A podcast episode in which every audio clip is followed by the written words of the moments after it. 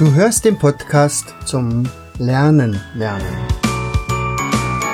Von und mit Jens Vogt, Leiter der Akademie für Lernmethoden. Bring dein Hirn zum Leuchten.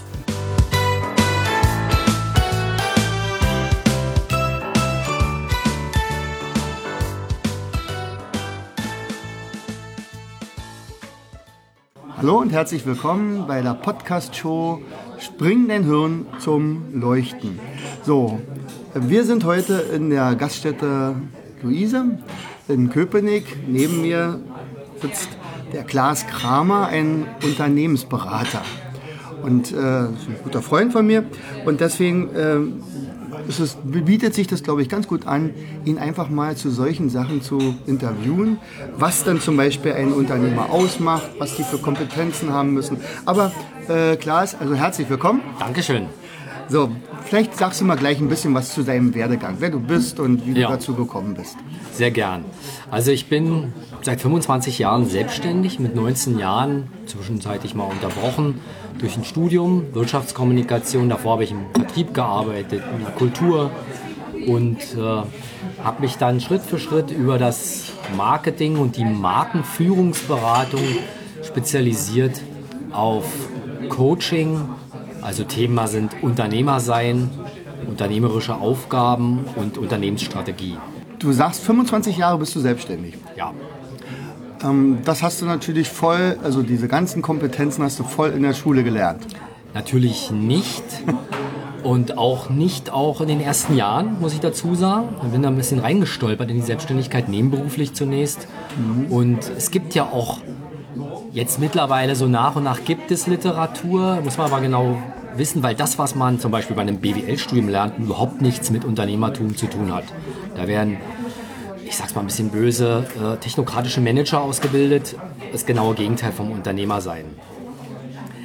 Das äh, ist Learning by Doing bei mir gewesen und natürlich dann auch Coachings besucht, Bücher gelesen und daraus ist dann das die Kompetenz geworden, ähm, mit der ich mich jetzt an die Unternehmerinnen und Unternehmer wende, damit die ihr Unternehmertum besser ausprägen, weil es soll ja auch Spaß machen. Mhm. Was sind denn so zum Beispiel Kompetenzen, die man so als Unternehmer mitbringen sollte? Wichtigste ist Selbstreflexion, zu erkennen, wer bin ich eigentlich, warum tue ich das eigentlich, warum stehe ich jeden Morgen auf für meine Sache, warum brenne ich für eine Sache oder warum brenne ich vielleicht auch nicht für eine Sache. Und genau zu fragen, ähm, was treibt mich an, wer ist meine Lieblingskundschaft und ähm, was kann ich tun und vor allen Dingen, was muss ich nicht mehr tun, damit ich mich nicht tot arbeite, nämlich mit wenig zu viel Ergebnis zu kommen. Ich glaube, ganz viele meiner Zuhörer wissen gar nicht den Unterschied zwischen Selbstständigern und Unternehmern. Worin besteht denn da der Unterschied? Gibt es ja auch sehr individuelle Definition. Ich würde erstmal sagen, selbstständig sind sie juristisch, aber Unternehmer sein, da gehört ein bisschen mehr dazu. Und auch ganz bewusst sich erstmal als selbstbestimmtes Wesen wahrzunehmen. Das ist das Allerwichtigste, finde ich. Und dann zu gucken, was kann ich alles tun, auch Klarheit zu gewinnen, was will ich eigentlich tun, nicht nur für mich, egoistisch, aber auch, das möchte ich gar nicht ausklammern, sondern vor allem für meine Mitwelt, für die Welt und speziell natürlich für die Kundschaft. Was, was kann ich für die Kundschaft tun, damit, die, äh, damit ich für die Kundschaft, für meine Kundschaft die Nummer eins bin bei ihr Problemlösung? Du hattest vorhin, als ich dich vorgestellt habe, gleich, als ich gesagt habe, das hast du natürlich in der Schule gelernt, war natürlich etwas provokatorisch, äh, sofort Nein gesagt. Da natürlich nicht. Ähm, könntest du dir vorstellen, dass sowas irgendwie in der Schule Einzug halten könnte oder sollte? Absolut wünschenswert, weil es herrscht ja, wenn man aus der Schule kommt, eher ein negatives Unternehmerbild. Ja, das sind dann die dicken Geldsäcke, die andere ausbeuten. Solche Menschen gibt es sicherlich auch, aber das ist nach meiner Erfahrung die absolute Minderheit. Die meisten Unternehmer, Unternehmerinnen, die ich kennenlerne, ähm, die haben eine Vision, die wollen was Gutes in der Welt bewirken und äh, eben achten darauf, dass es nicht auf Kosten von anderen Menschen und von, auf die Umwelt ist. Ne? Und, und, dieses Bewusstsein zu schulen, das ist, glaube ich, das Erste, weil so eine kernunternehmerische Fähigkeit bringt eigentlich jedes Kind mit, was leider manchmal im Elternhaus, aber auch in der Schule dann abtrainiert wird, nämlich kreativ Lösungen zu finden ähm, anstatt immer nur irgendeinem Schema zu entsprechen, was will der andere von mir hören, was wird erwartet in der Arbeit und der Klausur, sondern dass die Wirkung zählt und nicht äh, eine ja, konforme Lösung. Okay. Also ich habe zum Beispiel selber mal zwei Jahre lang also so einen Kurs gehabt, wo ich also kleine Unternehmer gebildet habe. Also wir haben äh, Probleme gesucht in der, ja, in der Welt, also in unserer näheren Umgebung ja. natürlich. Und dann haben wir gesagt, okay, jetzt setzen wir uns mal zusammen, wie können wir solche unter, so eine Probleme irgendwie lösen und aus diesen Lösungen dann eine Geschäftsidee machen. Und am Ende sind dann also zwölf Firmen draus geworden, die also natürlich nicht ganz angemeldet worden wäre, also mhm. angemeldet worden sind, aber ohne weiteres hätten angemeldet werden können im Bewerbeamt und dann hätten sie ja. losmachen können. Aber einige von denen haben zum Beispiel gesagt, also äh, entweder vor dem Studium schon, also erstmal nach Abschluss des Abis, äh, werden sie diese Geschäftsidee umsetzen oder später nach dem Studium. Und ähm, ich denke mal, das ist eine Sache, die ist wirklich echt wichtig. Ja, also gefällt mir sehr gut die, die Arbeit. Und das äh, sollte viel öfter gemacht werden. Mhm. Wir hatten zum Beispiel auch ein Gespräch dann anschließend mit der ILW und mhm. mit der IHK äh, von Vertretern äh, dort, die das auch sich angehört hatten und die haben nur gesagt, also ähm, die Prä Präsentation zum Beispiel, die war deutlich besser als die von vielen Gründern. Mhm. Du arbeitest ja sehr viel mit Gründern zusammen. Also naja, viel, ich habe auch Gründer. Ja. Schwerpunkt sind allerdings welche, die schon eine Weile selbstständig sind. Mhm. Ähm, aber das bestätigt mhm. auch meine Erfahrung, gerade weil äh, ich will jetzt nicht Kollegen äh, kritisieren, machen sicherlich einen guten Job, aber das, was auch in der Gründungsberatung oft passiert, äh, geht gar nicht so sehr den unternehmerischen Kern an, sondern eher so Formalitäten, was muss ich beachten, wie melde ich mich an. Alles zweifellos sicher wichtig, aber äh, das ist überhaupt nicht der, der Hauptkern äh, des Unternehmerseins, dass man irgendwie ähm, die Bürokratie da bewältigt. Mhm. Ich meine, im Gegenteil, wenn man sich von der Bürokratie von vornherein abschrecken lässt, dann ist es der erste Prüfstein, zu sagen, na dann willst du es wohl nicht wirklich. Aber das, die Bürokratie ist im Gegensatz zu dem, wie es manche vielleicht glauben, nun weiß Gott auch nicht die größte Herausforderung im Unternehmersein, sondern wirklich auf dem Markt zu bestehen und anspruchsvolle Kunden glücklich zu machen. Mhm. Nachhaltig und nicht nur einmal. Mhm. Das ist die Herausforderung. Also Lösungen zu finden für ihre Probleme. Ja, und ich glaube, dass mhm. viele einfach äh, schon, äh, die schon viel zu viel, ja, sagen wir mal, IAK, Gründungsberatung und diese ganzen, äh, ja, eher technokratischen Ansätze mhm. und auch Bücher vielleicht oder auch im Internet sich da informiert haben, dann glauben die, äh, das ist das, darauf kommt es an und dann werden die so verkrampft und, und machen das halt so, oh, ich muss jetzt bestehen vor dem Banker und ich muss mir jetzt auch einen Schlips umbinden. Nichts gegen Schlips, mhm. trage auch gerne mal einen Schlips, aber, aber dann wird das alles so verkrampft und, mhm. Und auch wenn gerade Leute BWL studieren, ich, am fürchterlichsten sind immer die PowerPoint-Präsentationen von BWL-Studenten. Weil da ist alles, was an Herzblut mal da war, alles ausgewaschen und weg. Schade. Mhm. Da geht also die Kreativität flöten. Absolut.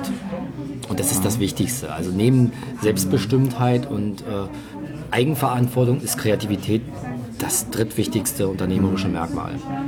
Das ist übrigens auch eines meiner Kriterien, wenn ich also Fortbildung mache. Da geht es natürlich um Lerntechniken und um Lernspiele und wie kann ich was lernen. Aber im Hintergrund ist immer, also eigentlich möchte ich, dass sie lösungsorientiert arbeiten, anschließend selbstständig arbeiten, dass sie Freude am Arbeiten haben, am Lernen und äh, natürlich hauptsächlich kreativ sind. Und das bei mir sind es ja immer diese beiden Gehirnhälften und mhm. so, okay, also da müssen wir drauf achten. Und wer da sehr viel macht, der kann auch, der kann gar nicht anders als ja. kreativ zu sein. Ja. Okay, wie gehst du denn bei deinen Klienten vor, wenn du zum Beispiel so jemanden hast? Mhm. Du merkst jetzt, ach, da fehlt noch einiges. Ich hole die da ab, wo sie stehen und da habe ich jetzt äh, eine standardisierte Methode mhm. entwickelt. Eine 28-Felder-Matrix kann man bei mir in der Internetseite auch kostenlos runterladen für sich. Sind Fragen drauf und die gehe ich mit meinem Kunden dann gemeinsam durch. Und dann sind wir sehr schnell auch beim Kern der Persönlichkeit. Äh, wir lassen auch das Privatleben nicht aus, weil das ist einfach, gehört einfach dazu. Und das geht dann Schritt für Schritt und dann strickt sich ganzheitlich eine, ja, entweder gibt es schon ein Geschäftsmodell oder es wird erst eins entwickelt. Mhm. Und ähm, es ist sehr authentisch dadurch. Es wird nichts, es, also künstliche Geschäftsmodelle, die sehr verkopft sind, wo einer denkt, naja, ich habe da eine Zielgruppe, die haben bestimmt Geld und die wollen es bestimmt haben, aber ich habe überhaupt keinen Kontakt, kein, keine Herzverbindung zu diesen Menschen. Dann kommt man sehr schnell dahin, dass man sagt, nee, lass es sein, so funktioniert das überhaupt nicht. Mhm.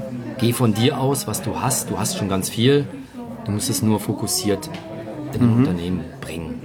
Wie baut man denn so eine Marke auf? man sagt, okay. Jetzt. Genauso entsteht eine Marke. Und äh, man denkt ja mal so als Laie oder auch äh, ich als Marketing-Experte habe auch lange Zeit gedacht, naja, es ist dann irgendwie eine künstliche Hülle, die äh, Defizite von einem Produkt, ja, manche, viele glauben ja, Marken, da bezahle ich dann mehr für den Namen. Aber dass der Name nur dann auch diesen, dieses Preispremium nennt man das, also diesen Mehrpreis auch gerechtfertigt, dann da, da muss auch eine Leistung hinterstecken. Und wenn die nicht dahinter steckt und man nur für Werbung bezahlt, dann äh, werden das die Kunden nicht lange mitmachen. Also ein Stück weit lassen sich manipulieren, aber nicht äh, langfristig. Das ist meine Überzeugung. Und deshalb können künstliche Marken, die nur aus einer Hülle bestehen, äh, keinen nachhaltigen Erfolg haben, sondern nur dann, wenn sie wirklich aus dem Unternehmen, aus der Persönlichkeit des äh, Unternehmens oder der unternehmerischen Führungspersönlichkeiten auch authentisch entstehen, wenn es eine enge Anbindung von innen und außen gibt. Mhm. Wechseln wir mal ganz kurz das Thema und zwar mhm. wir gehen wieder in die Schule. Ja. Also du erinnerst dich, war ja vorgestern, na ein bisschen her, aber ist egal. Ähm, wie stehst denn du zu Spickzetteln? Speziell fand ich immer ganz doof, weil ich äh, sehr, sehr, sehr anständig war in der, in der Anfangsphase meiner Schulzeit. Und gesagt, nein, ich halte davon nichts und ich finde es auch, äh, aber ich habe dann irgendwann, ich glaube aber vor allen Dingen im Studium, mhm. habe ich dann schon ab und zu mal welche benutzt. Ich und das ist verjährt inzwischen. Ja, natürlich. Also äh, äh, könnten wir noch mal die Direktoren oder die, die Professoren äh, kriegen, die, denen ich das dann ja. mitteilen darf. Nein, aber ähm, warum hast du es damals dann gemacht, wenn du den Spickzettel gemacht hast? Ja, ich habe ähm, ich kann absolut nicht auswendig lernen. Ich okay. muss etwas verstehen und durchdringen und mein Gehirn wehrt sich gegen auswendig lernen. Mit allen Kräften. Und mhm. wenn ich aber merke, das, ist, das wird gefordert von der Prüfung etwas, wo ich den Sinn nicht dahinter verstehe, wo, ich, wo es für mich schon eine große Diskrepanz zwischen was man eigentlich lernen sollte, nach meiner mhm. Überzeugung, das, was abgefragt wird oder vor allem, wie es abgefragt mhm. wird, wortwörtlich vielleicht sogar noch, da ich sage, nee, das finde ich so doof, aber gut, ich muss mich unterordnen. Also Spickzettel. Ganz häufig kriege ich die Antwort, also das frage ich wirklich fast jeden, äh, dass die meisten einen Spickzettel schreiben, aber den nie benutzen. Die wissen zwar, wo es steht, aber wo der Spickzettel ist und die wissen meistens auch sogar, was draufsteht. Ist mir auch schon passiert, richtig. Ja. Das ist nämlich ganz witzig. Also, mhm. Im Prinzip ist es ja so eine Vorläufer eines Mindmaps, wenn man sagt. Mhm. Mindmap muss man ja auch möglichst viel kompakt drauf haben. Mindmap ist natürlich größer. Spickzettel ist ja dann noch. Miniaturausgabe. Genau. Oh, gute Augen. Die hätte ja, ich genau. jetzt heute gar nicht mehr. heute keine Chance mehr auf Spickzettel. Okay. Ähm, du hast dich ja nach und nach immer weiterentwickelt. Äh, was für Veranstaltungen oder welche Fortbildung besuchst du denn? Im Moment äh, beschäftige ich mich eher so mit ah, Persönlichkeitsentwicklung. Mhm. Habe ich eigentlich auch schon Jahre davor gemacht. Und da entsteht eigentlich das meiste daraus. Mich mit, mit Unternehmern oder auch ehemaligen, also die schon längst im Ruhestand sind, zu unterhalten und so, so die ja, Werte auch so mit zu erleben. Mhm das, das gibt mir ganz viel Kraft. Das ist eigentlich auch die Kraft, die ich dann in meine Workshops und Seminare einbaue und auch im Einzelcoaching die Inspiration zu geben. Mhm. Ich, ich, erfahre Geschichten, die ich dann weiter erzählen kann. Das wollte ich nämlich gleich fragen. Also ich kann mir vorstellen, wenn ich also in so einer Branche bin, also Unternehmensberater, du bist da relativ persönlich mit den Leuten zusammen, äh, dass du da also viele Sachen erfährst, auch darüber dich weiterbildest sogar, oder? Ja, ja, ich glaube sogar, das ist der größere Anteil mittlerweile geworden. Das rein methodische, das steht im Moment, äh, da sehe ich auch gar keinen Nachholbedarf. Also wird mhm. mir auch bestätigt von den Kunden. Ich will mich mhm. jetzt nicht, nicht, so selbst loben, aber es ist so, mhm. dass er halt sagt, ey, so eine Struktur, danke. Ich, ich, visualisiere auch viel. Also ich gehe auch mal zum Flipchart, mal auch äh, eine Mindmap oder, oder irgendeine, irgendeine Veranschaulichung dessen, was, mhm. was wir da bearbeiten. Und da wird mir auch mal gesagt, dass dadurch entsteht Klarheit. Mhm. Ich glaube auch, das ist eines der wichtigsten Sachen im Coaching selber, dass ein Außenstehender plötzlich das, was man selber, was man macht, äh, plötzlich von außen betrachtet und dann mhm. einen plötzlich wieder auf den Punkt bringt oder einnordet ja. oder so, ich denke schon. So, Klaas, du hast ein Buch geschrieben. Ja, Besser Erzähl Unternehmen mal. heißt das, so wie meine Workshops auch. Das ist im Grunde ein Arbeitsbuch, gibt es ja noch als Hörbuch noch, wo, äh, also was dem Käufer dann ermöglicht, diesen Workshops-Prozess auch für sich alleine zu machen. Also zu jeder dieser 28-Felder-Matrix gibt es nochmal mindestens eine Seite im Buch mit weiterführenden Fragen, Anleitungen, äh, kurzen Geschichten, sodass jeder, der sagt, okay, ich will das erstmal selber machen, sich auch wunderbar da selbst coachen kann. Mhm. Okay, also de, äh, dein Buch werden wir auf jeden Fall äh, in die Shownotes mit reinnehmen, dass äh, Leute das ordern können. Vielen Dank. Ja, und, und auf jeden Fall äh, werden wir in den Shownotes auch äh, deine ganzen Kontaktdaten mit reinnehmen. Also mhm. äh, wie du zu erreichen bist, Unternehmergarten Schöneiche. Also wo liegt Schöneiche vielleicht für? Bei Berlin so, wenn, wir sitzen ja hier in Köpenick, im Grunde ist es ein Nachbarort von, ja sagen wir mal, Friedrichshagen. Mhm. Aber liegt halt schon außerhalb der Berliner Stadtgrenze. Und wenn jetzt jemand sagt, Mensch, der Klaas, den hätte ich ganz gerne mal als Berater, äh, und der ist aber ziemlich weit weg. Der wohnt jetzt meinetwegen in München oder in Salzburg oder alles kein Problem. Einigt man sich, äh, entweder fahre ich hin oder, was ich neulich auch gemacht habe, ein Kunde aus Neuseeland, äh, da haben wir uns dann einfach da wäre ich übrigens auch Skype gemacht. Achso, ich, ich da, da wäre ich hingefahren. Ja, aber das hätte der bezahlen müssen. Ja, na klar. Also per Skype geht das genauso. Habe ich auch äh, gesagt, okay, mhm. ist das erste Mal für mich, aber es hat super geklappt. Prima. So, Klaas, also es hat mir großen Spaß gemacht, dich zu sprechen hier. Ich wünsche dir viel Erfolg für deinen weiteren Werdegang. Und natürlich, äh, wie gesagt, Leute, ich werde es alles in die Shownotes packen. Unternehmergarten Schöne Eiche, Klaas Kramer, den Namen solltet ihr euch merken. Herzlichst, euer Jens. Ja, vielen Dank, Jens. Du hörtest den Podcast Das Lernen lernen.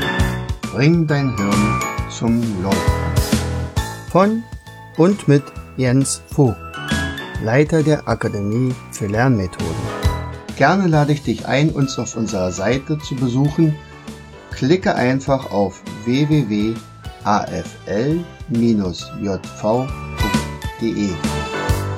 Hier findest du weitere wertvolle Hinweise, die dein Lernen leichter. In unserem Shop www.mindmaps-shop.de wirst du viele praxiserprobte Produkte rund ums Lernen finden. Bis zum nächsten Mal. Dein Jens.